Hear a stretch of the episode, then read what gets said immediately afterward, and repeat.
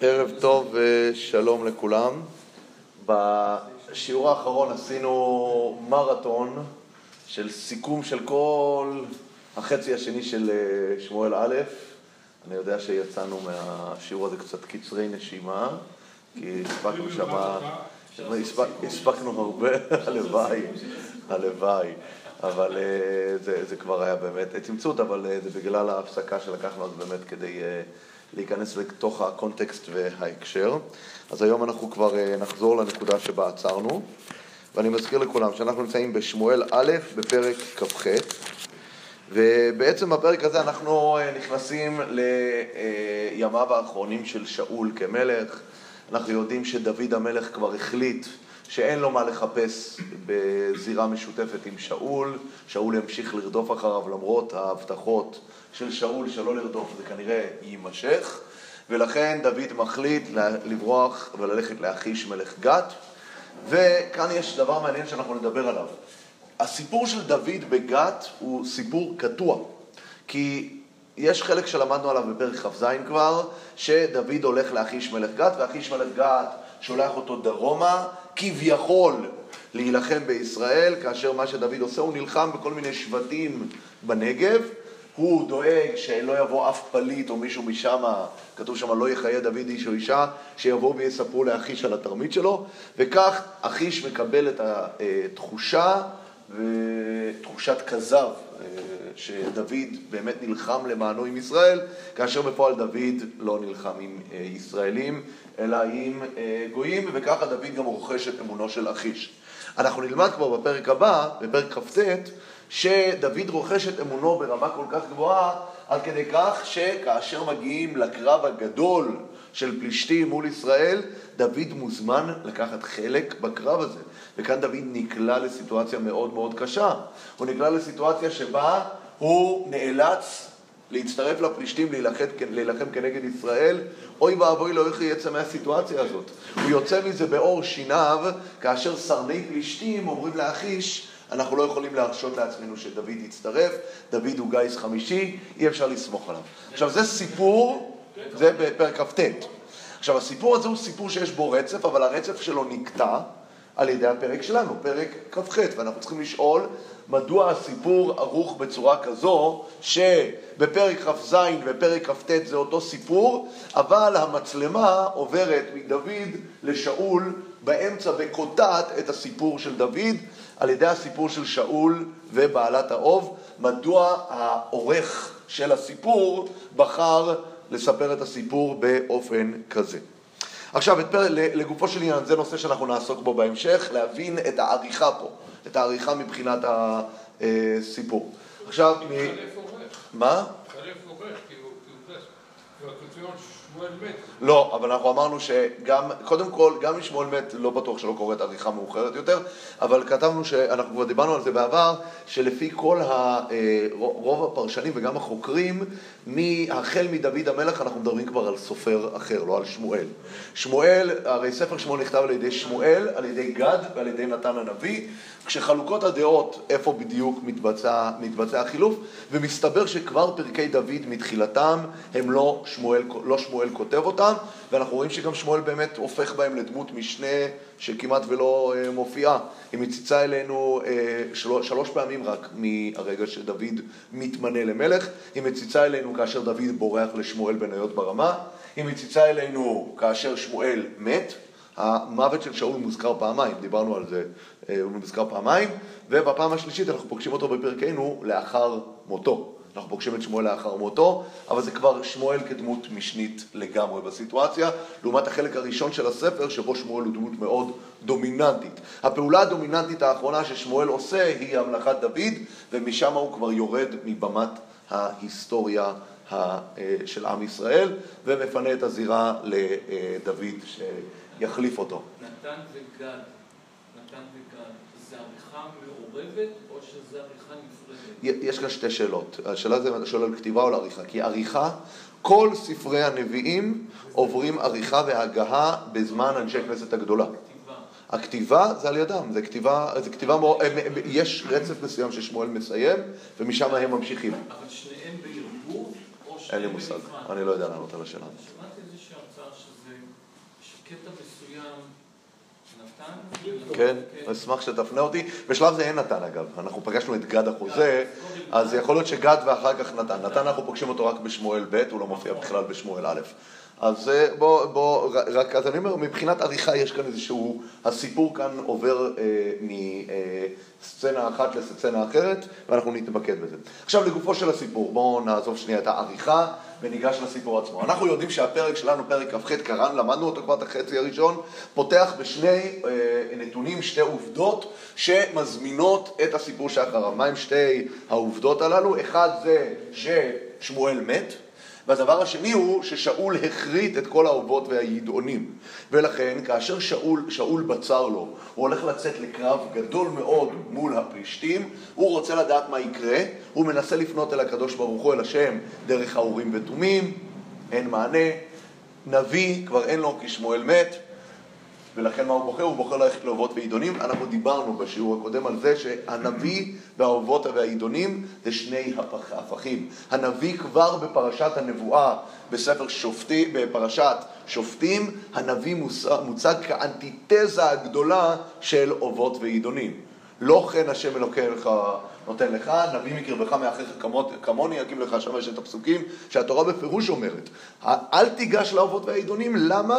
כי אני נתתי לך את האופציה החלופית שהיא הנבואה. וכאן הפסוקים מדגישים לנו את זה, ששמואל מת ואין אופציית הנבואה, באורים ותומים הקדוש ברוך הוא לא עונה לו, ולכן בצר לו שאול פונה לאובות ולידעונים. עכשיו, אנחנו יכולים לראות פה, וזה השלב שאנחנו נמצאים בו, ששאול מגיע לבעלת האוב. וכאן אנחנו נראה סיטואציה מאוד מעניינת.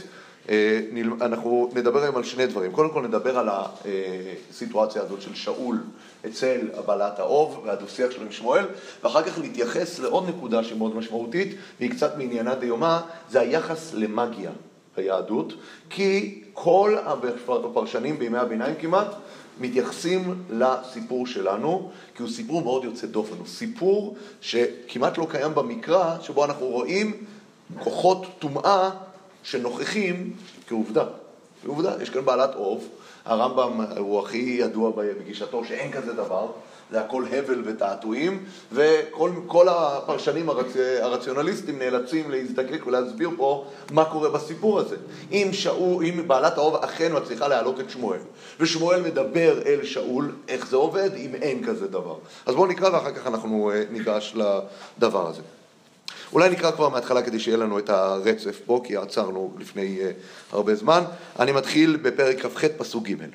ושמואל מת ויספדו לו כל ישראל ויקברו ברמה ובעירו, ושאול הסיר את האובות והידונים מהארץ. אמרנו זה שני פסוק, זה פסוק מצג שנותן לנו את ההקדמה למה שהולך לקרות. ויקבצו פלישתים ויבואו ויחנו בשונם, ויקבוץ שאול את כל ישראל ויחנו בגלבוע. אנחנו מדברים כאן באזור הגלבוע, והאזור שמה של עין-חרוד, הולך להיות שם קרב גדול. אגב, שמבחינה גיאוגרפית יש כאן חדירה מאוד מאוד עמוקה של פלישתים למרכז הארץ. צריך להיות עדים לזה לצפון גם, מרכז צפון, שזה רחוק מהמרכזים הרגילים שלהם שהם על חוף הים. מה זה? אז יש שם את הרצף העמקים שם, שזה... שם יש את המישור הגדול של עמק ישראל, עמק בית שען, שמה, האזור שם הוא האזור שאם אתה משתלט עליו, אתה מצליח לחצות את הארץ לשתיים, ומאוד קל לנייד כוחות משוריינים במישורים שיש לך שם, בין הכינרת לים. מה? יש טילים. כן, נכון. זה היום, ארטילריה הייתה קיימת, אבל זה היה החיצים והחניתות. וירא שאול את מחנה פלישתים וירא ויחרד ליבו מאוד. אנחנו ראינו שזה לא פעם ראשונה ששאול עומד מול מחנה פלישתים, והוא בלחץ אימה גדולה מה לעשות. אם בפעם הקודמת היה לו את דוד שיבוא ויושיע אותו, פעם קודם היה לו את יונתן שיבוא ויושיע אותו, הרי בשני ההתמודדויות הקודמות של שאול מול פלישתים זה אנחנו יודעים. שאול מול פלישתים זה אף פעם לא הולך. אף פעם לא הולך. בפעם הראשונה זה הולך דרך יונתן, בפעם השנייה זה הולך דרך שבישועה אדירה מצליח לעלות ולבדו מול צבא שלם, ובפעם השנייה זה דוד שהולך מול גוליאת. פה שאול ניצב מול פלישתים בפעם השלישית בחייו, וגם כאן לא ילך לו. אנחנו יודעים שהוא הולך למות במלחמה הזו, וכאן אין לו לא את שאול ולא את יונתן, אין לו את דוד. יונתן נמצא פה איפשהו, אנחנו יודעים שהוא נלחם, אבל זה כבר לא אותו יונתן. זה לא יונתן שמגיע כבר עם אותה מוטיבציה והכל. אין לו כאן איזשהו ליווי רוחני, כי שמואל מת, והוא ממש עובד עצות, הוא לא יודע מה לעשות. ויאמר שאול לעבדיו, בקשו לי אשת בעלת אוב, והלכה אליה ואדרשה בה. ואמרו עבדיו אליו, הנה אשת בעלת אוב בעין דור. יש כאן בעין דור אישה בעלת אוב שתוכל ללכת אליה. והתחפש שאול וילבש בגדים אחרים. דברנו על גם על הנושא הזה. שאול כאן מגיע כבר מבחינת המוטיב הבגד. ראינו שמוטיב הבגד הוא מאוד דומיננטי בתור הברומטר שמודד איפה נמצאת מלכות שאול. אז ראינו שיש את המצב שהוא מוריד את בגדיו ומציע אותם לדוד. ראינו את המצב שהוא מתגולל עירום. ועכשיו אנחנו מגיעים למצב שהוא מתחפש לאדם פשוט כבר. הוא לא מלך, הוא לא שום דבר. ואנחנו רואים שהוא לובש בגדים אחרים. ויתחפש שאול וילבש בגדים אחרים, וילך הוא שני אנשים עמו, ויבואו אל האישה לילה. ויאמר, קסמי נא לי באו, ועלי לי את אשר אומר אלייך. ותאמר האישה אליו, הנה אתה ידעת את אשר עשה שאול, אשר הכרית את האובות ואת העידונים מן הארץ, ולמה אתה מתנקש בנפשי לעמיתני? היא בעצם, היא בסדר גמור, מאותו רגע ששאול החליט להכרית את האובות ואת העידונים, היא אומרת, אני קיבלתי את הגזרה והפסקתי לעסוק בזה. היא לא יודעת ששאול מדבר איתה, והיא אומרת לו באמת בכנות, אני כבר הפסקתי, אני לא מתעסקת בזה, כי זה סכנה, זה יצא מחוץ לחוק, ולמה אתה עכשיו הולך לסכן אותי בשביל דבר כזה? וישבע לה שאול בהשם לאמור, חי השם ממקרה חבון בדבר הזה. כאן אנחנו הקראנו באמת את המדרש מופלא של חז"ל, שזה משל לגבר שנמצא עם אישה אחרת, והאישה האחרת מפקפקת באמונו, והוא נשבע לה בחיי אשתו. בחיי אשתו הוא נשבע לה שהוא יהיה בסדר איתה, גם כאן. הוא הולך לשאול באוב עידוני, האישה אומרת לו אני לא יכולה, ומה הוא אומר לאישה? חי השם, אם יקרח בדבר. אתה נשבע בהשם אחרי שאתה הולך להשתמש בפרקטיקות של עבודה זרה, זה מראה לנו את ההיפוך הזה ששאול נמצא בתוכו. ותאמר האישה, את מי העלילך? ויאמר את שמואל העלילי. הוא רוצה את שמואל הנביא. ותרא האישה את שמואל, ותזעק בקול גדול, ותאמר האישה אל שאול, למה, לאמור, למה רימיתני ואתה שאול? איך היא יודעת שזה שאול? מה? כי מה? מהשאלה. מה זה? מהשאלה? מאיזה שאלה? מה זה? מההמשך, מה זה? בואו נקרא, ויאמר לה המלך, אל תראי, כי מה ראית? ותאמר אישה אל שאול, אלוהים ראיתי עולים מן הארץ. מה היא מתכוונת? היא ראתה מה? ולפני כן מה? כשהוא ביקש ממנה את שמואל, היא ידעה שאין סיכוי שהיא תעלה אותו לאדם רגיל כנראה. מה? אז זהו, חז"ל אומרים שהיא ראתה שהוא עולה ישר ולא עולה הפוך. ככה היה בדרך האובות והעידונים, אבל משהו כן, כנראה בצורת הזימון ובצורת העלייה, מסמן לה שהצורה שבו העולה המת, זה בשביל דמות חשובה, בשביל מלך. לא כתוב כאן במקרא איך. היה נבוא, זה גם השמואל שהוא ביקש ממנה, היא לא חשבה שזה הנביא, שראתה מי עולה, מי חשבה? שמואל הירקן, מי חשבה? לא, אבל כנראה שכשהוא ביקש את שמואל היא אמרה ננסה, ויכול להיות שיש דרך להעלות את שמואל בשביל אנשים אחרים, אולי, אבל הדרך הספציפית שבה שמואל עכשיו עולה, מסמנת לה שמי שמבקש את זה, זה לא אדם רגיל, זה מישהו מיוחד, ואז היא מבינה ששאול, ואז היא נכנסת ללחץ. אותו שאול שהכרית את האובות והעידונים, הוא זה שמבקש ממנה להעלות אותו. ויאמר לה המלך, אל תראי כי מה ראית, ותאמר האישה אל שאול, אלוהים ראיתי עולים מן הארץ. ויאמר לה, מה תוארו? ותאמר איש זקן עולה, והוא אותה מעיל. זה אותו מעיל, נכון? המעיל ששמואל גדל איתו, אותו מעיל שאימו תפרה לו, זה אותו מעיל שגם שמואל יעלה איתו לאחר מותו, המעיל הזה מלווה אותו כל ימי חייו, זה הסימן הכר שלו, זה המעיל. וידע שאול כי שמואל הוא, ויקוד אפיים ארצה וישתחו. ויאמר שמואל אל שאול, ותראו איך שמואל מדבר אל שאול, כאן זה מדהים לראות את הסיטואציה. למה הרגזתני להעלות אותי? מה זה למה הרגזתני להעלות אותי? נחמד לי, אני יושב בגן עדן, ומלאכי השרת מסננים לי יין, ואני יושב והוגה בתורה, ואתה מטריד את מנוחתי. אתה צריך להבין שהסיטואציה פה היא סיטואציה מאוד מאוד יוצאת דופן בהקשר התנ"כי. כי באמת בתנ"ך, בוודאי בנביאים ראשונים, אבל גם במקרא, אין שום אמירה ביחס לנושא של חיים אחר המוות. בכלל. המקרא, אתם צריכים לדעת, דברים שנראים לנו מאוד פשוטים, אנחנו מדברים אותם בי"ג עיקרים, במקרא עצמו, ונגיד, אני מתכוון ל5 חומשים, נביאים ראשונים בוודאי, אין יחס לא לתחיית המתים, לא לגן עדן, לא למשיח, לא לכל הדברים האלה. כל הדברים האלה, חלקם מגיעים בנביאים אחרונים, וחלקם אפילו זה לא. וכאן יש לנו איזשהו יחס לחיים אחר המוות. ראיתי אלוהים עולים מן הארץ, שמואל מדבר איתו אחרי שהוא מת כבר, הוא אומר לו, למה הרגזתני? סיטואציה מאוד מאוד מוזרה ויוצאת דופן. צריך להבין שהיא ממש יוצאת דופן בהקשר פה של התורה ונביאים ראשונים. הרמזים הראשונים שאנחנו יכולים לקבל לדברים כאלה קורה בנביאים אחרונים, חזון עצמות יבשות של יחזקאל, כשדניאל מדבר על יקיצו ישני עפר וכל הדברים הללו. אבל זה מאוד מאוד יוצא דופן. לא, אנחנו לא מוצאים רמזים לדברים כאלה. למה הרגזתני להעלות אותי? ויאמר שאול, צר לי מאוד. ופלישתים נלחמים בי, ואלוהים שר מעלי, ולא ענני עוד גם ביד הנביאים, גם בחלומות, ואקרא לך להודיעני מה אעשה. כביכול, מה שאול אומר, לא נותר לי ברירה, אלא לנקוט בצד מאוד קיצוני ורדיקלי, כדי שאני אוכל להגיע לשמוע את דבר השם, כי אני באמת מבין שאין לי יכולת להתמודד מול פלישתים בדרך רגילה, יש לי גם ניסיון מר איתם, כמו שאנחנו יודעים, אז אני חייב לנקוט כאן בפעולה יוצאת דופן. ויאמר שמואל, ולמה תשאלני והשם שר מעליך ויהי עריך. מה זה ויהי עריך? זה ביטוי מאוד קשה, מה זה ויהי עריך? אז בתרגום 70 אגב, כתוב כאן ויהי מלכותך לרעך. ככה זה מופיע בתרגום 70.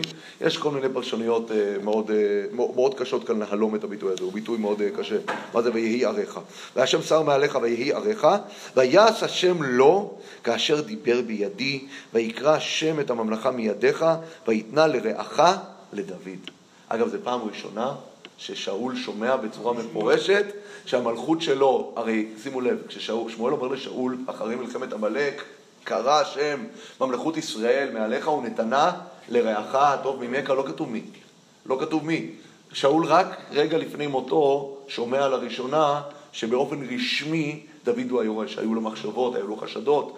אנחנו הסברנו שכנראה דוד אפילו סיפר את זה ליונתן, אבל שאול אף פעם לא שמע את זה שזה אמירה רשמית. ובוא נראה, כאשר לא שמעת בכל השם ולא עשית אחרונה פה בעמלק, על כן הדבר הזה עשה לך השם היום הזה, מגיע לך. שמואל מוכיח אותו, מגיע לך. זה בדין העניין הזה. ויתן השם גם את ישראל עמך ביד פלישתים, ומחר אתה ובניך עמי, גם את מחנה ישראל ייתן השם ביד פלישתים. איזה נבואת זעם. שאגב, יש בזה גם משהו מאוד מעניין. כי שמואל פותח את דברי נבואתו, בתחילת ספר שמואל, בנבואת זעם, הוא חותם את נבואתו, זה נבואה לאחר מותו, בנבואת זעם, בשניהם מהי הנבואה? שעם ישראל ייפול ביד פלישתים. יש באיזשהו מקום, תחילתו בטרגדיה וסופו בטרגדיה של שמואל. זה מעניין. מה זה האימי? מה זה? ובנך האימי. אימי, בנך האימי יש כאן נקודה, אני חושב שנקודה משמעותית. הוא אומר אימי, זה חוזר למה שאמרנו, יש לי את המדור שלי בגן עדן. הוא אומר לו, מחר אתה בעיקרון פלשת לתחום שהוא לא לך. אנחנו יודעים שיש הפרדה. השמיים שמיים להשם והארץ נתן לבני אדם. אתה דרך בעלת האוב פלשת לתחומים שמחוץ להשגת האדם. לעולם, מה שנקרא, העולם של המתים. אז הוא אומר לו, אתה פלשת לעולם שלי, אל תדאג. אוטוטוט אנחנו נפגשים פה. יש לנו פגישה למחר אצלנו. אתה לא צריך להתאמץ יותר מדי לדבר איתי מלמטה ללמעלה דרך הטלפון של בעלת האוב. מחר אנחנו נוכל לדבר כבר פנים אל פנים, הוא אומר לו. קיבלת זימון. מה? כן, רוקו קאו, שיחה מקומית לישיבה של מעלה. אתה ובניך עמי. זה שחז"ל שזה בזכותו. שמה? נכון, אז חז"ל, עכשיו בואו נשים לב. זה מעלה גדולה, אבל היא מעלה שמותנית כאן, אנחנו נראה. כי בעיקרון, מה שאולי יכול לעשות בשלב הזה? לא הלכת למלחמה. לברוח, לא הלכת למלחמה. ללכת הביתה. מה עושה שאול? אנחנו נראה. בואו נראה מיד איך מגיב שאול לדברים הקשים האלה של שמואל.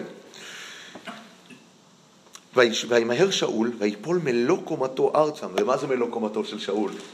זה קומה. שאול הוא האיש הכי גבוה בעם ישראל, משכמו ומעלה. יפה תואר, אין כמוהו בכל ישראל, הוא הדמות הכי מרשימה שיכולה להיות. ומה איך קוראים? הוא מגיע עד לשאול התחתית, ויפול מלוא קומתו ארצה, וירא מאוד מדברי שמואל, גם כוח לא היה בו, שום דבר, התרוקן הכל, כי לא אכל לחם כל היום וכל הלילה. למה הוא לא אכל לחם כל היום וכל הלילה? מלחץ. כן, הוא לא היה בצום עכשיו.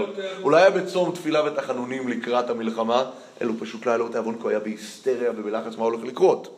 ועכשיו הוא מקבל את הנבואה הזאת של שמואל, שהוא כל כך התאמץ ללכת ולשמוע ולהתקרב ולהבין, והוא בוכה לשמואל. ושימו לב, שאול הוא בית טיפוחיו של שמואל, הוא יציר כפיו. שמואל ממליך אותו, מדריך אותו, מטפח אותו, מלווה אותו לאורך כל הדרך. ואנחנו רואים שאפילו בסוף ימיו, כאשר שאול מאבד את המלוכה, מה קורה? שמואל זועק אל השם כל הלילה, הוא מתאבל, הוא לא מקבל את הגזירה של הקדוש ברוך הוא, כי שמואל כל כך אוהב את שאול ורוצה שהוא ימשיך להיות מלך. ומה הקדוש ברוך הוא אומר לשמואל? עד מתי אתה מתאבל אל שאול? זה בדיוק שלפני ששמואל הולך להמליך את דוד, הקדוש ברוך הוא אומר לו, תעזוב, זה כבר לא עובד. תעזוב אותו. אבל שמואל, אנחנו יודעים שהוא נמצא בוויכוח מאוד חזק עם הקדוש ברוך הוא, האם לתת לשאול עוד הזדמנות. ואנחנו גם הוכחנו את זה בפסוקים, שכאשר שמואל הולך להמליך את דוד, הוא עדיין משוכנע שהצדק עמו, ושמה? וששאול ראוי להיות מלך. הוכחנו את זה שם, ראינו שהוא מהדמות הראשונה שהוא בוחר, והוא חושב שהמלך זה האח הגדול של דוד, שהוא דומה לשאול. הוא גם גבוה ומרשים, נכון? השם אומר לו, האדם יראה לעיניים והשם יראה ללבב. לא להסתכל על גבוה קומתו. למה שמואל מסתכל על גבוה קומתו? כי שאול בשביל שמואל זה הדגם של המלכות האולטימטיבית. ושימו לב מה כאן שמואל נותן לו. שאול באמת מתחנן להגיע אליו, זה כמו ילד קטן שרוצה לקבל את היחס הזה מאבא שלו. הוא בוחר לו, למה עזבתני? ומה שמואל עושה לו? לך מפה. הכזבת, אין לך סיכוי, אתה מחר הולך למות, אל תפנה אליי, אני לא הכתובת שלך, אני לא יכול לעזור לך. ככה אומר לו. זה ממש דחייה בכתף קרה, הכי קרה שיכולה להיות, מה ששמואל עושה לשאול. ושימו לב, מי דווקא מגלה סימפתיה לשאול? ותבוא האישה אל שאול, ותרא כי נבהל מאוד, ותאמר אליו, הנה שמעה שפחתך בקולך, ואשים נפשי בכפי, ואשמע את דבריך אשר דיברת אליי. היא מדברת אליו, כמו שקצת מדברים ילד קטן או אדם קצת מעורער שלא מסכים לקחת את התרופה.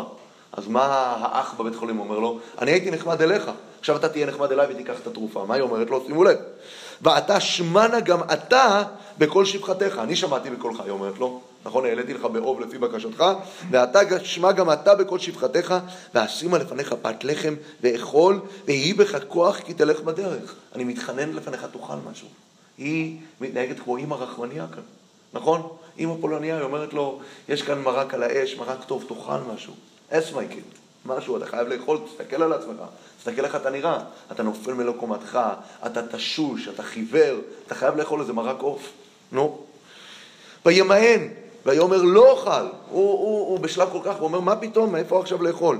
ויפרצו בו עבדיו, וגם האישה, וישמע לכולם, ויקום מהארץ, וישב למיטה. ושימו למה האישה עושה. ולאישה עגל מרבק בבית.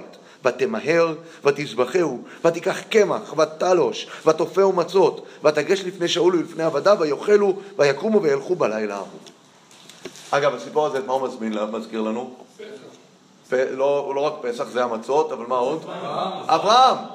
ויקח, נכון, לושי, קמח, אפשר לראות, אגב, אני אפילו עשיתי כאן, אפשר לראות מבחינת ההשוואות, ממש האישה כאן היא גומלת חסדים טובים, אישה חיובית מאוד, כמו אברהם אבינו, אני רק שנייה אשים לב, היא אומרת לו, ואתה שמנה גם אתה בכל שפחתך. מה אברהם אומר למלאכים?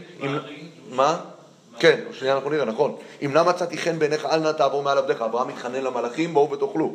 ואשימה לפניך פת לחם ואכול, ויהי בך כוח כי תלך בדרך. זה האישה אומרת לשאול, גם אברהם אומר, ויקחה פת לחם וסעדו לבכם, אחר תעבורו, נכון? אומר להם, יהיה לכם כוח להמשיך בדרך. ולאישה עגל מרבק בבית, ותמהר ותזבחהו, ויאמר אברהם, ולבקר רץ אברהם, ויקח בן בקר רך וטוב, נכון? ותיקח קמח ותלוש, כמו אצל שמה, מערי, כמו שאמרת, מערי 13 קמח. ויקומו וילכו בלילה ההוא, גם שם כתוב על המלאכים, אחריה שהם אכלו, ויקומו משם האנשים וילכו סדום. ממש אחד לאחד. מה זה מראה לנו כאן? סיטואציה שלכאורה היא הפוכה ממה שהיינו מצפים.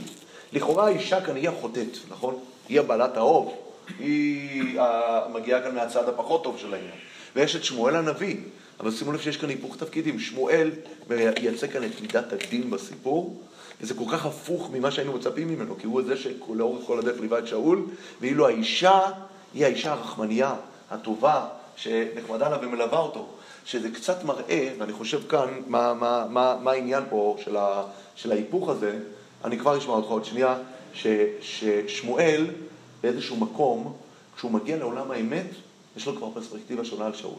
כי כל עוד הוא נמצא פה, והיחסים שלו עם שאול זה באמת יחסי אב ובן, והוא מלווה אותו, והוא מגדל אותו, והוא מטפח אותו, אז בעולם, כשאנחנו נמצאים בתוך המציאות הזאת, שהיא מציאות אנושית, אז יש איזשהו מקום לרחמים האלה ולליווי הזה.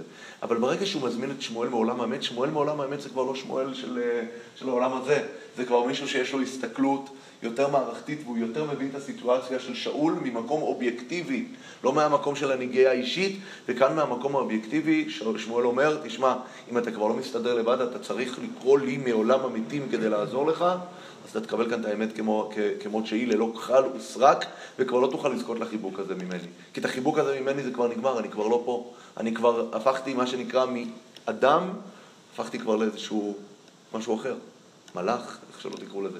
ולעומת זאת דווקא האישה, שהיא כן נמצאת כאן בסיטואציה, שהיא כביכול בצד הרע של העניין, היא בעלת אוב, בעלת אוב, יש לנו יחס שלילי לבעלת אוב. על הבעלת אוב הזאת התורה מצווה, מכשפה לא תחיה. ודווקא היא, אנחנו רואים שנחמרו רחמי על שאול, זה מראה לנו מהצד השני, שברמה האנושית, יש כאן פער בין הרמה הרוחנית ששאול נמצא בה, לבין הרמה האנושית שכל כך מחמירת לב, כל כך באמת דורשת רחמים, רחמים של אמא לילד קטן ונבוך שלא יודע מה לעשות עם עצמו. ילד קטן שהרגע קיבל את הסתירה הכי גדולה מאבא שלו, והאמא רצה לטפל בו, ממש ככה. אני חושב שבעלת האוב ושמואל משמשים כאן על תקן האבא והאמא, כאן של שאול. ומה שאול? שאול ילד קטן שפשוט עבוד מול הסיטואציה, הוא לא יודע מה לעשות. כן. אני חושב, זה לא כמו ילד קטן, זה כמו עונן, שהשכל שלו לא ידור לו בזה, הוא עדיין, הוא התחיל הפעילות בשביל לעשות. כן. שהוא לא אוכל ולא שותה. אתה אומר, הוא התחיל להתאבל כבר על עצמו. יכול להיות, יכול להיות. זה סוג של state of mind, אין ספק, זה state of mind של סוג של דיכאון, חדלות, אתה מבין שגמרנו. הסיפור שלך נגמר. איזה מכה קשה זה לבן אדם להבין שהסיפור שלו נגמר, זה נוראי, כן. סעודה האחרונה באמת. כן. לדעת, האישה הרבורים הפסוקים, היא שומעת מה ששמואל אומר שאול. אני לא חושב שהיא שומעת, לא יודע. אני לא יודע, כי אני לא כל כך יודע להגיד מה הפרקטיקה הזאת של האוב העידוני. עכשיו, יש כאן בכלל, ואולי כאן אנחנו נוכל לעבור כבר לשלב השני, מה? זהו, להבין מה בדיוק קרה פה. מה בדיוק קרה פה? אז בוא, אנחנו צריכים, מה זה? מה זה להפתיד בחיים? שחטה אותו. שחטה. כן, כן, כן, זביחה זה שחיטה, זה לא קורבן. אבל עוד פעם, אני אומר, בין אם היא שמעה, בין אם לא, ובוא נניח שהיא לא שמעה, היא רואה מולה אדם שבאמת זקוק לקצת רחמים, ליטוף אימהי, ממש ככה. היא רואה אותו והוא שומע אותו. כן, כן, כן. כן. הוא נותן כבוד לשמואל. נכון. שהוא, אם שמואל אומר, מחר אתה תמות, הוא אומר, אז זהו, אז הוא לא אוכל, הוא אכפת לי, נכון, נכון. ואני הולך למלחמה, ואני כבר יודע, אני יודע כבר צריך סיפור, אבל זה לא מדויק, וזה קשור למה שהעירו כאן, ששמואל אומר לו, אתה ובניך אימי, גם חז"ל מפרשים, אימי הכוונה היא במחיצתי, בגן עדן איתי. ולמה? כי אנחנו יודעים שבסופו של דבר, שאול יבחר ללכת למלחמה ולמות בגאון ולהילחם למען עם ישראל, והוא לא יברח כמו פחדן. מאוד קדושים, נכון, מאוד קדושים. וכאילו שמואל אומר לו במילים אחרות, זה הגזר דין שלך ותלך אליו. אתה לא תוכל לברוח ממנו, אם תברח ממנו, אתה גם בסופו של דבר תגיע לעולם האמת, אבל זה כבר לא יהיה איתי. זה כבר יהיה באזורים גיאוגרפיים אחרים בעולם הנשמות. לא איתי עם שמואל. אתה רוצה להיות איתי? אז יש לך כאן, זו גזירת הגורל שאומרת לך לאן ללכת. עכשיו בוא נעבור באמת לחלק השני, שהוא מאוד רלוונטי גם לשאלות שעלו פה בתוך הדבר. שאלת אם האישה שומעת או לא שומעת. אנחנו שאלנו מה המקום לסוג בכלל, ז'אנר של סיפור כזה של עולם נשמות שהוא לא קיים בנביאים. ובכלל, כאן אולי צריך לתת איזושהי הקדמה שהיא מאוד משמעותית כדי להבין, והיא קצת מעניינת דיומה. כי למה אני אומר מעניינת דיומה? כי אנחנו צריכים לדעת שבאמת אחת הסוגיות המשמעותיות ביותר במחשבת ישראל, שבאמת הסוגיה הזאת היא צומחת בימי הביניים, זה הפער בין קבלה לבין פילוסופיה בתרבות היהודית. ואנחנו יודעים בצורה די ברורה שמהרגע שמגיע בתקופת שלהי תקופת הגאונים, רב סעד הגאון ואחר כך הרמב"ם, באמת צומחת אסכולה פילוסופית משמעותית בקרב חכמי ישראל, שהם יונקים את הפילוסופיה שלהם מהאסלאם שנמצא לידם. סופים, שזה מגיע לידי אבן סינא, אל-פראבי, אל-גזאלי, יש הרבה מהפילוסופיה היוונית עוברת דרך הפילוסופים המוסלמים, ויש שם באמת חוכמה עצומה שנמצאת שם. בוא נגיד, קשה להשוות את זה לאסלאם בין ימינו, שם אנחנו מדברים על באמת על ימי הזוהר של האסלאם, שהאלגברה מתפתחת שם, והמדעים, באמת ארצות האסלאם הם הארצות המובילות מבחינה מדעית בעולם. והרמב"ם בעצמו גדל לתוך האווירה הזאת. אנחנו יודעים שהרמב"ם בעצמו כבר בגיל 18 מחבר ספר פילוסופיה, מילות היגיון, והוא גדל לתוך מערכת שמנסה למצוא פשר פילוסופי בתוך העולם היהודי, מה שלא היה קודם. זאת אומרת, אם אנחנו קוראים בתוך, כמובן, תנ"ך וגם אחר כך חז"ל, אין ספק מי שקורא את זה והוא לא מודע לרמב"ם, לרב סעד הגאון והלאה והלאה, אז ברור לו שיש כאן עולם שיש בו כוחות טומאה וכוחות קדושה, ויש בה סוג של מגיה, וזה מתקיים, וחז"ל מתייחסים המון לשדים ולרוחות ולכל מיני סיפורים מעין זה. וכאשר הרמב"ם מגיע, הרמב"ם באמת מנסה לעשות סוג של סדר וניקיון כדי להתאם בין העולם היהודי לבין העולם הרציונלי, וזה קורה במישורים גם של הלכה וגם של אגדה והגות. בהלכה, אגב, זה בא לידי ביטוי בהמון הלכות שתלויות בדברים שהם דברים מיסטיים, שהרמב"ם מנקה אותם מתוך עולם ההלכה. זה קשור לשאלות של מים מתחת למיטה, שמדברים על הנושא של שדים, של רוח רעה. אצל הרמב"ם אין רוחות רעות. זה מדבר על הנושא של אפילו בהלכות גיטין, אנחנו נראה לי הזכרנו את זה פה, את הדוגמה הזאת, כשאיש תקוע בתוך בור והוא צועק תנו גט לאשתי, אז בגמרא יש מושג שחוששים לבבואה דבבואה, שיש איזשהו שד שמשמיע את הקולות במקומו. הרמב"ם פוסק בניגוד לגמרא שלא חוששים לשד, אין כזה דבר שדים. וזה קורה בעולם ההלכתי, אבל זה קורה גם בעולם ההגותי. שבעולם ההגותי, אצל הרמב"ם, הרמב"ם מאוד נותן לעולם הזה שאנחנו נמצאים בו, לעולם הטבע, יחס אוטונומי. יחס אוטונומי זאת אומרת שהרוחניות בתפיסת הרמב"ם, לפחות הכוחות הרוחניים, נמצאים מחוץ לטבע. הם לא נמצאים בתוך הטבע, הם נמצאים מחוץ לה. וכאן זה מאוד חשוב להבין את הנקודה הזאת, היא גם נקודה אריסטוטלית מאוד משמעותית. שהרמב"ם יש לו מאוד מקבל את הקוסמולוגיה של אריסטו, וצריך להבין שבאותם ימים הקוסמולוגיה, שזה בעצם התפיסה של היקום, והתיאולוגיה שלובות זו בזו לגמרי. לצורך העניין אצל אריסטו, אריסטו מתאר את היקום כמו פקעות של בצל. מה הכוונה? יש את העולם באמצע, נכון? יש להם תפיסה שהעולם הוא המרכז, נכון? היום יש לנו תפיסה הליוצנטרית מסביב לשמש, שכחתי את המילה הפוכה, שאומרת שהכדור הארץ במרכז. אותה תפיסה שקופרניקוס וגלילאו גלילי הולכים נגדה, אבל... מה? תיאוסנטרי. אוקיי. תיאוסנטרי. אוקיי. עכשיו, התפיסה הזאת היא בעצם גורסת, ואצל אריסטו זה ממש בנוי בצורה הזאת. יש את העולם שלנו שהוא העולם הטבעי, בעולם הזה הוא בנוי מארבעה יסודות, כן? מים, אדמה, אש ורוח, כאשר הטבע של הדברים שנוכחים בתוך העולם שלנו, לפי אריסטו, הדבר המשמעותי להם זה הכיליון שלהם. זאת אומרת, הם דברים שתמיד יש להם תהליכי בליה, תהליכי כיליון. אחד מהדברים שבאמת מטרידים את אריסטו זה תנועת הכוכבים. מה גורם לכוכבים לנוע כל הזמן? הוא רואה את האדמה כסטטית, שיש בה כל הזמן תהליכי כיליון, לעומת הכוכבים שכל הזמן נעים ולא מפסיקים לרגע.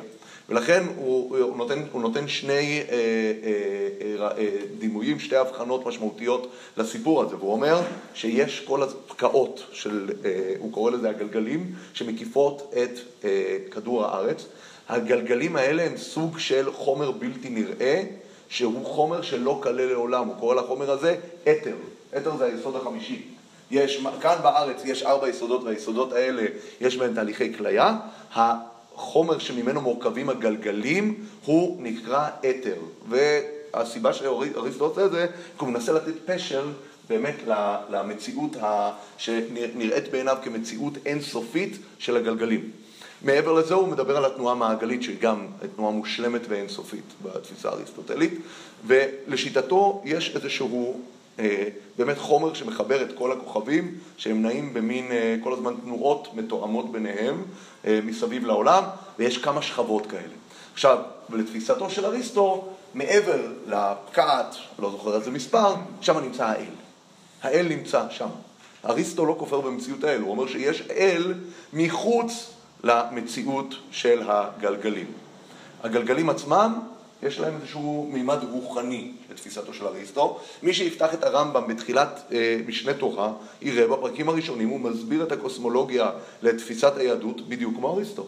כך הוא מסביר על הגלגלים, והגלגלים האלה יש להם איזשהו משמעות רוחנית, כי חומר שהוא אינסופי ושהוא לא קלה לעולם, הוא בהכרח משהו רוחני בעיניו של אריסטו. והרמב"ם, אנחנו יודעים גם במורה נבוכים, מה שהוא חולק על אריסטו, הוא חולק על אריסטו בשני דברים. אחד מהדברים זה שלתפיסת הרמב"ם, האל כן יש לו השפעות מתחת לשמש, זה נקרא מתחת לשמש, ובעניין הקדמות. יש לו מחלוקת עם אריסטו בעניין קדמות העולם. זה שתי המחלוקות, חוץ מזה הוא מקבל את כל דברי אריסטו כלשונם. זאת אומרת שלתפיסת הרמב"ם, העולם פה מתקיים על פי חוקי הטבע באופן אוטונומי. ולכן הרמב"ם שולל את כל הדברים המיסטיים והמאגיים שיכולים להיות. אגב, אפילו הדברים הניסים שהרמב"ם מדבר עליהם, הרמב"ם מאוד מאוד אוהב להמעיט בניסים. אנחנו יודעים, הרמב"ם בפרק ח' מהלכות יסודי התורה, מדגיש שכל הניסים שקרו במדבר, כל הניסים נעשו לצורך, היה איזשהו משהו טכני קטן, אז היה חריגה, ומהר מאוד חוזרים לסדר הטבעי. הרמב"ם הוא זה שמדגיש שלעתיד לבוא, הכל יהיה עולם כמנהגו נוהג, אין מקום לניסים. לפי הרמב"ם בכלל כתפיסה, אם אפשר לדבר על זה באיזשהו סכמה מסוימת, כשאדם רוצה להשיג את האל, הוא כאילו צריך לטפס ללמעלה. האל נמצא מחוץ למציאות, יש לך אפשרות לטפס אליו ולהגיע אליו. הדבר הזה, הבר פלוגתא הגדול של הרמב"ם, שהוא בעצם באיזשהו מקום מטרים, הכוונה היא מקדים את הקבלה, זה הכוזרי, שהכוזרי כל הזמן מדבר על נוכחות אלוהית שקיימת ונוכחת פה למטה. וזה באמת התפיסה הקבלית. אנחנו יודעים שבתפיסה הקבלית, אנחנו עוד יומיים, לא יודעים, מחר בלילה כבר ל"ג בעומר, התפיסה הקבלית באיזשהו מקום, מכה שורשים כאנטיתזה לתפיסה של הרמב"ם, כי התפיסה של הרמב"ם היא תפיסה ככה רציונלית, אבל היא מאוד קרה. היא מאוד קרה ומאוד מנקרת באיזשהו מקום את האל. האל של הרמב"ם, האל הרציונלי של הרמב"ם, הוא אל שמאוד קשה לאנשים להתחבר אליו. מאוד קשה להם. ולכן הדגם הקבלי הוא דגם שהרבה יותר מדבר לאנשים, זה אל הרבה יותר נוכח, הרבה יותר מעורב, הרבה יותר חי, דינמי ותוסס, נקרא לזה, לעומת האל של הרמב"ם שהוא אל חדגוני, יציב, לא משתנה, שגם מאוד לא נגיש לפי הרמב"ם. אז באמת הקבלה זה סוג של האנטיתזה לדבר הזה. ואנחנו יודעים דבר אחד, שהוא הדבר המעניין, שבסופו של דבר הקבלה ניצחה בגדול. כשעם ישראל מציין מחר את ל"ג בעומר לכל העדות והחוגים והכל, אנחנו יודעים שבסופו של דבר הרמב"ם, בעיקר, אגב, אתם צריכים לדעת, בעיקר בעקבות גלות ספרד. כי בגלות ספרד, מה שקרה זה שבספרד הייתה מעוז של החשיבה היהודית הרציונליסטית, אבל בעקבות גירוש ספרד, היו 300,000 יהודים בספרד, 100,000 התנצרו, 200,000 עזבו, מתוכם 100,000 מתו בדרך. אוקיי? זאת אומרת, 100,000 התיישבו במקומות אחרים, 100,000 מתו בדרך, ו100,000 בחרו להתנצר ולהישאר מאחורה, זה המרנוס, האנוסים. וכשמדברים על זה, ויש ביקורת של הרבנים באותה תקופה, איך יכול להיות ששליש מיהדות ספרד הלכה והתנצרה? אז הם מאשימים את הפילוסופיה בזה. הם מאשימים את הפילוסופיה, שהפילוסופיה גרמה לזה שהיהודים בסופו של דבר, כשהגיע רגע האמת, אז היה להם חשיבה רציונלית על זה, והם אמרו לא. כשזה מגיע לשאלות של קידוש עם שמיים, שאלות של אמונה, אתה צריך לדבר כבר לא מהמקום הרציונלי, מהמקום הרגשי, ואם הקבלה הייתה יותר חזקה שם, לא היה סיכוי ששליש מיהדות ספרד הייתה מתנצרת. מעבירים על זה ביקורת, כבר בתקופה, אם אני לא טועה, אמר הרלבאג, שם מהפוסקים מאותה תקופה כותב את זה, ויש עוד מקורות לביקורת הזאת, ביקורת על הרציונליות. ולכן בסופו של דבר, אחרי גירוש ספרד, אנחנו יודעים כבר מגיעה הפריחה הגדולה של הקבלה, האריזה והשולחן ערוך שהיה בעצמו מקובל, וגורי הארי, ולמעשה משתלטת על כל המרחב היהודי, גם המזרחי וגם האירופאי, דרך גאון מווילנה שהיה מקובל, והרמח"ל, וחסידות, והרב קוק בוודאי, כמעט כל הז'אנרים היהודים שאנחנו מכירים היום כולם בצורה כזו או אחרת מקושרים קבלית, כולל הליטאים שאוהבים להתכחש לזה. מה? ריאל, הכוזרי, בהחלט. כוזרי עוד פעם, כוזרי הוא לא מדבר קבלה, כוזרי, כמו שאמרתי, הוא מטרים את הקבלה. אני השתמשתי בכוונה בביטוי הזה. לא, לא היה לו זוהר ללמוד, גם אם הוא רצה. הזוהר לא התגלה עדיין בזמנו. לא היה לו זוהר, אבל גם לפני הטקסט של הזוהר, היו תכנים קבלים. הרמב"ן, לצורך העניין, הוא מקובל, ועדיין לא היה לו זוהר ביד. אבל הוא תלמיד של רבי אזריאל מפרובנס, ועוד רבי אזריאל, לא מי השני, אני שכחתי את שמו. לא זוכר, רבי אזריאל ויש עוד אחד. היה שם מסורות קבליות, אבל כשהרמב"ם הרבה פעמים כותב, הרמב"ן כותב על פי הסוד ודברים כאלה. אבל הרמב"ם בוודאי לא היה לו גישה לדברים הללו. אפרופו, אגב, ראיתי דבר מעניין בסוגריים, יש תופעה מדהימה שקורית אצל צאצאי הרמב"ם בעצמו. הרמב"ם בעצמו, יש לו את הבן שלו, רבי אברהם, שהוא כתב ספר שנקרא ספר המספיק לעובדי השם, והוא הופך להיות יהודי סופי. אני לא יודע אם יצא לכם לראות, לאחרונה זה עלה לכותרות, כל הסיפור הזה של הערבים הסופים, כי היה את הפיגוע הגדול במצרים בכנסייה סופית, שנרצחו בו איזשהו 300 מתפללים, שהערבים הסופים, מה? זה לא קופטים, זה ערבים סופים. שהסופים הם חסידים, הם חסידים ערבים. מה הכוונה, אם תסתכלו על הפרקטיקות שלהם, הם רוקדים בדבקות, ויש להם, הם רואים כל מיני מנטרות, ואגב, הם זרם יחסית מאוד מאוד סובלני באסלאם. יש להם גם בארץ כמה מרכזים, יש בסכנין מסגד סופי מאוד גדול, וזה אסלאם מיסטי, זה אסלאם מיסטי וחסידי.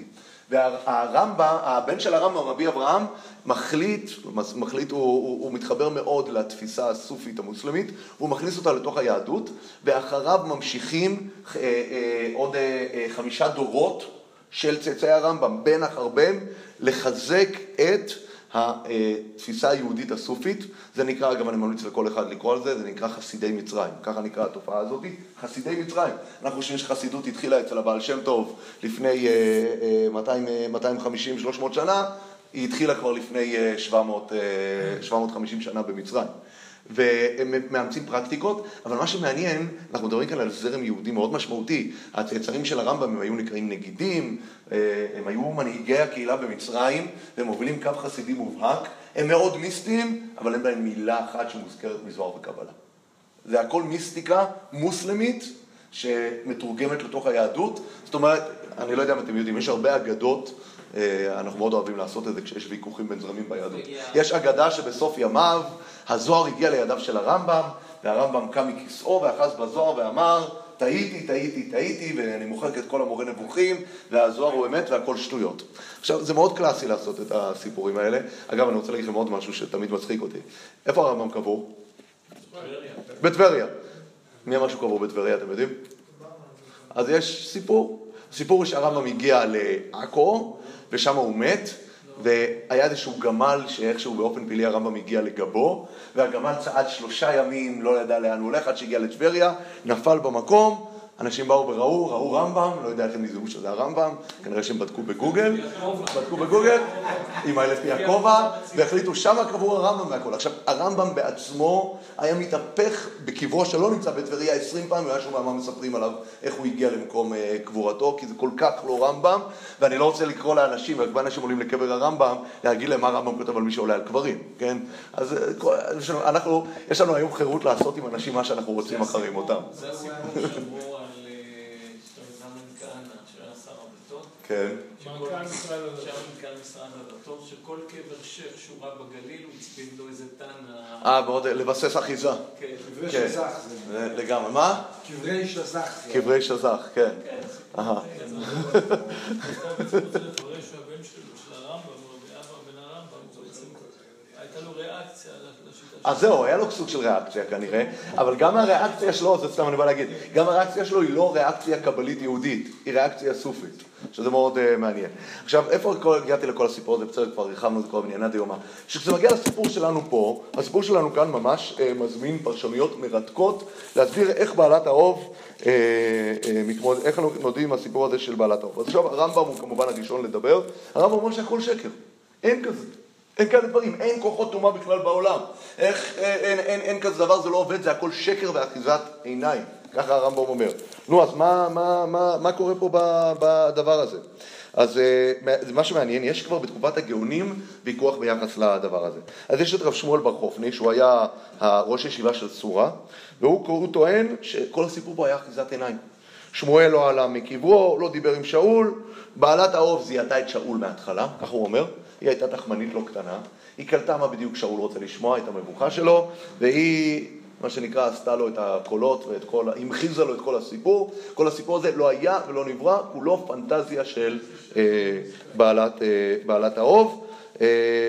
והיה שם חלק מההצגה, זה איזשהו שחקן שמתחבא מאחורי הקלעים, מדבר בקול מאוד נמוך, וכנראה המשבר הזה בין המלך לנביא היה ידוע בציבור, היא מנצלת את החולשות שלו, זה כמו, אנחנו יודעים, הבבא הזה שמחזיק את המשבק שלו בחוץ, בחדר, במבואה, לדבר עם אנשים לפני שהם נכנסים, הוא שולח את המידע פנימה, וככה כשנכנסים לתוך הרב, הוא אומר לו, אתה בן 47 מפתח תקווה, והוא לא מבין מאיפה הרב יודע, זה פחות או יותר מה שהיה פה, אבל כל הסיפור הזה ממש חוטב את זה כבר בתקופת הגאונים, או שמואל בן חופני, לא היה ולא נברא, כי אין כזה דבר רובות ועידונים, זה לא קרה, זה הכל היה זה, אבל אנחנו, אגב, ואיך אנחנו צריכים להתייחס לזה? בסדר, אז נכנס כאן לתנ"ך הסיפור של העמדת פנים, אנחנו נתייחס לזה בצורה הבאה, הקדוש ברוך הוא מסובב כל הסיבות, גורם לכך ששאול מגיע לשם, והוא מקבל את הדבר הזה, למרות שהדבר הזה הוא כולו אחיזת עיניים, והבעלת האוב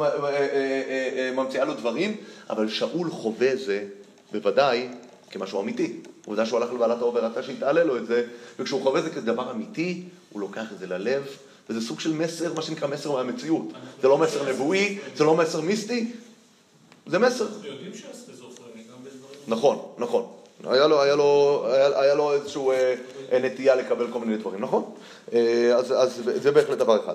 עכשיו, גם רב סעד הגאון וגם רב הגאון, שניהם אומרים גם שהסיפור שאוב ועידוני זה שלויות וזה לא עובד. אבל מה אם כן מפרשים פה והם אומרים משהו אחר? אומרים פה זה עבד.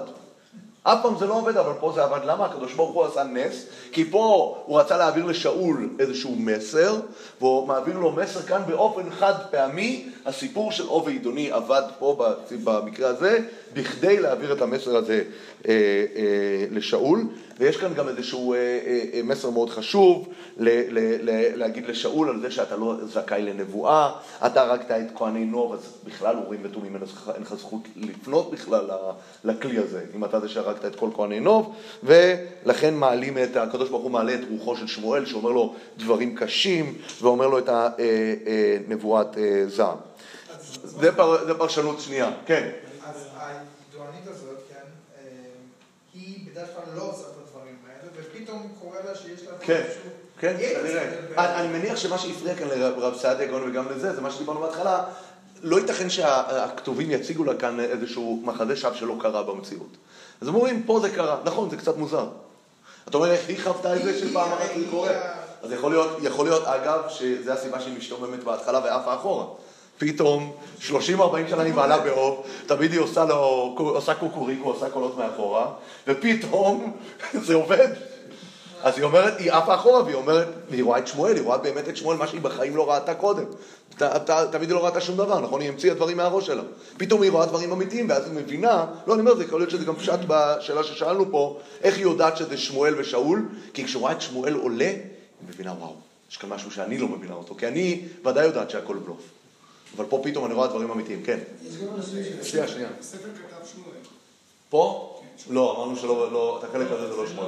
זה שמואל, ספר שמואל כתבו אותו שמואל, גד החוזה ונתן הנביא, בתצרף. החלק הזה הוא כבר לא חלק של שמואל. כן, מה רצית לישון? יש אנשים שלפעמים הם כמו חובים כל מיני דברים, כמו כל מיני תקשרים וכאלה. כל פעם זה חוויה מוזרה, היא חובה משהו, כל אחד טעם משהו אחר. כן, אין לי מושג מה זה, כן. רצית לישון משהו? לא. אוקיי.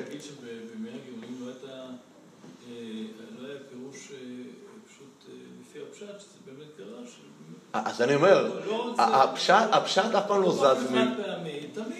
בסדר, אז אני אומר, הגאונים, זה תמיד אחד... לא, לא, אני מבין את השאלה שלך, אבל אני אומר...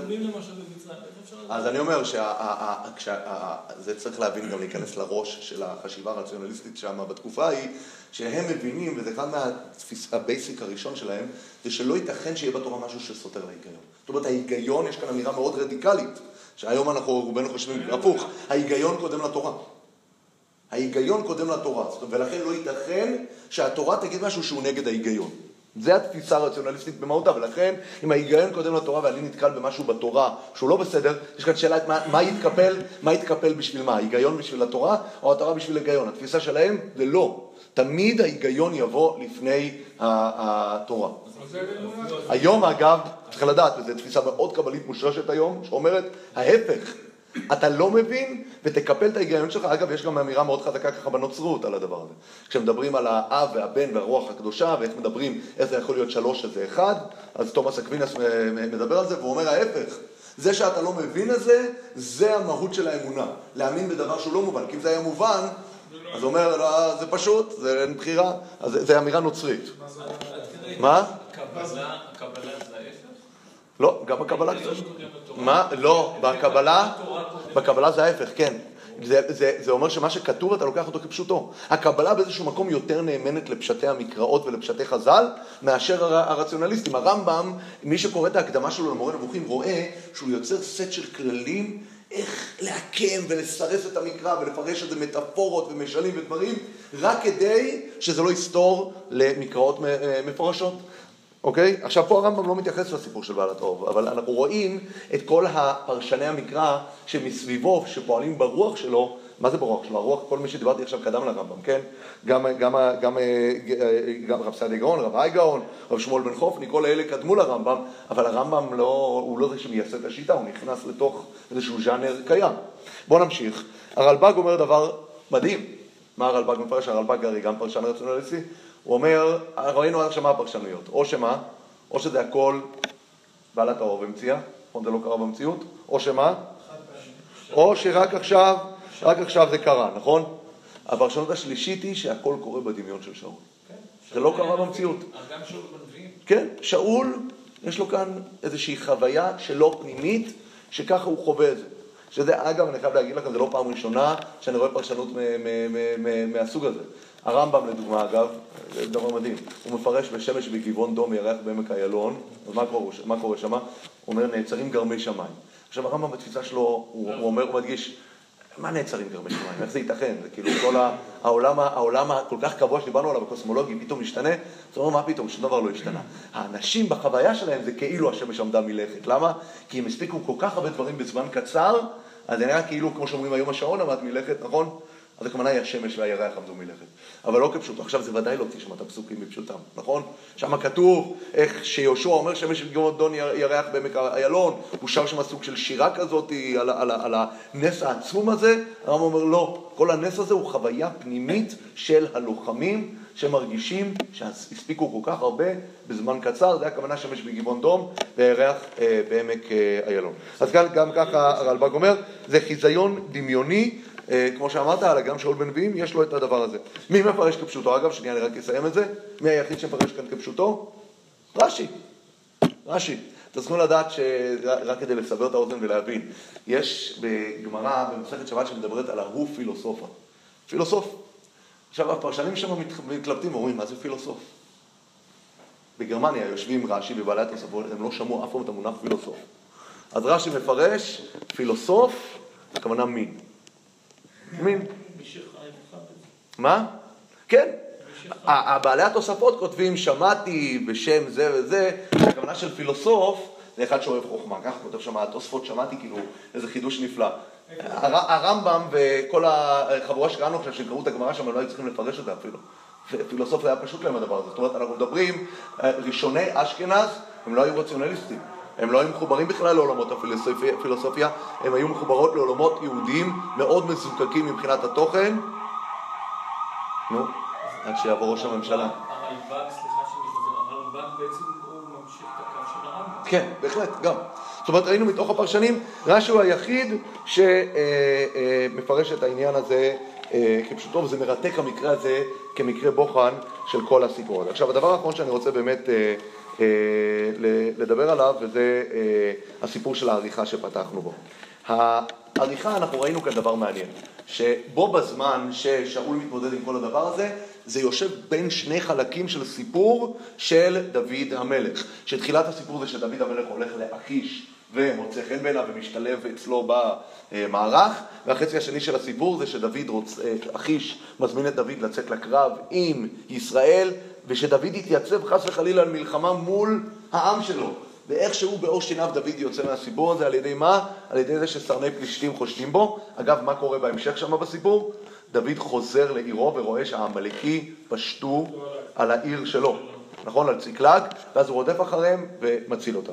יש כאן דימוי מאוד מאוד מעניין, שגם שאול וגם דוד נאלצים כאן להתמודד עם סיטואציה לא מוסרית, נכון? שאול עם הסיטואציה של אותם בעלי אוב, שמה? שהוא החריט, שהוא עכשיו מחליט לפנות אליהם בצר לו, ובאיזשהו מקום זה בניגוד למצפון שלו, נכון? האישה, חלק מהתדמה שלה זה שאותו שאול שרדף אחרי המקצוע שלה, הוא זה שבא לבקש אותה. דוד בעצמו גם מתמודד את זה. הרי דוד הוא מלך ישראל, הוא עתיד להושיע את ישראל, פתאום הוא בסיטואציה שהוא נאלץ לשתף פעולה עם האויבים של עם ישראל כנגד עם ישראל, זה לא יעלה על הדעת. הרי כמה פרקים קודם ראינו שדוד מיוזמתו האישית הולך להושיע את ישראל מיד פלישתים, את אנשי קהילה, הוא יורד להושיע מיד פלישתים כתפקיד המלך, נכון? ומה שקורה בסופו של דבר, מה אנחנו רואים כאן את ההבדל. לעומת דוד, שבאמת השם עומד לו בעת צרה, והשם הושיע את דוד בסיטואציה הזאת, ושולח את סרני פלישתים, הקדוש ברוך הוא מסובב את זה, שהם ימנעו מדוד לצאת למלחמה הזאת, כן? כי הרי דוד היה שם סיטואציה בלתי אפשרית, לסרב הוא לא יכל. הוא לא יכול לסרב לאכיש, מה הוא היה? מיד הוא היה מצטער כבוגד אצל אכיש. מה הוא יעשה? הפתרון הכי טוב הקדוש ברוך הוא שלח לו, שהם בעצמם יגידו לא, לא, לא, אנחנו לא סומכים על דוד. לעומת שאול, מה אנחנו רואים אצל שאול? שאול מסתבך בסיפור המוסרי שלו, והולך אחר ליבו ונופל, ומעלה באוב, בניגוד לצו ההלכתי שלו לעשות את זה. עוד דבר שאנחנו רואים כאן לקראת הסוף, מה דוד עושה? דוד נלחם בעמלק. עמלק זה אותו דבר ששאול נפל בו ואיבד את מלכותו דרכו. אנחנו רואים שדווקא דוד מצליח, וכאילו דוד משלים את המלאכה ששאול לא עשה. שאול לא הכריד את עמלק, יש כאן שאריות ודוד מתמודד איתם. שוב פעם זה מראה לנו מי נכנס ומי יוצא. יוצא שאול שלא הצליח להתמודד היטב עם עמלק, ונכנס דוד שהתמודד עם עמלק. אנחנו רואים אגב, אנחנו נראה את זה בפרק חפטט, כאשר דוד חוזר לעיר שלו לציקלג ורואה שהעמלקים בזזו אותם, מה עושה דוד? הוא קם ורודף אחריהם, הוא יוזמתי. מה עושה שאול כשהוא מגלה את המכה האנושה שהוא הולך לחטוף? מתכופף ארצה, נעלם, משתתח והופך לפסיבי. שוב פעם, אנחנו רואים את הפער בין מישהו שגמר את הסוס, לבין מישהו שיש לו את האנרגיות ללכת ולהתמודד עם הדבר הזה.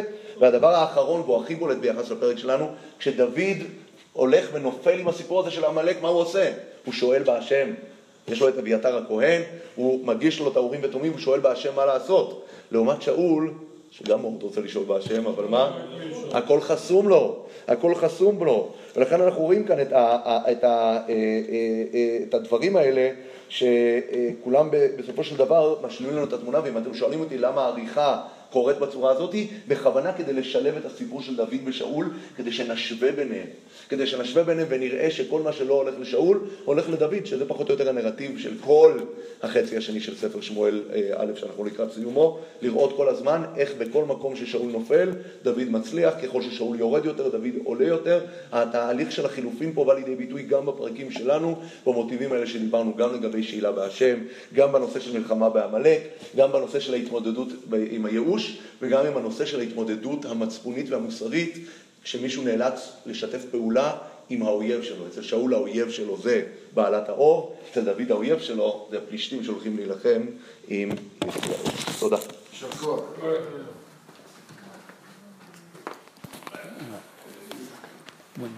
when I asked Reb Soloveitchik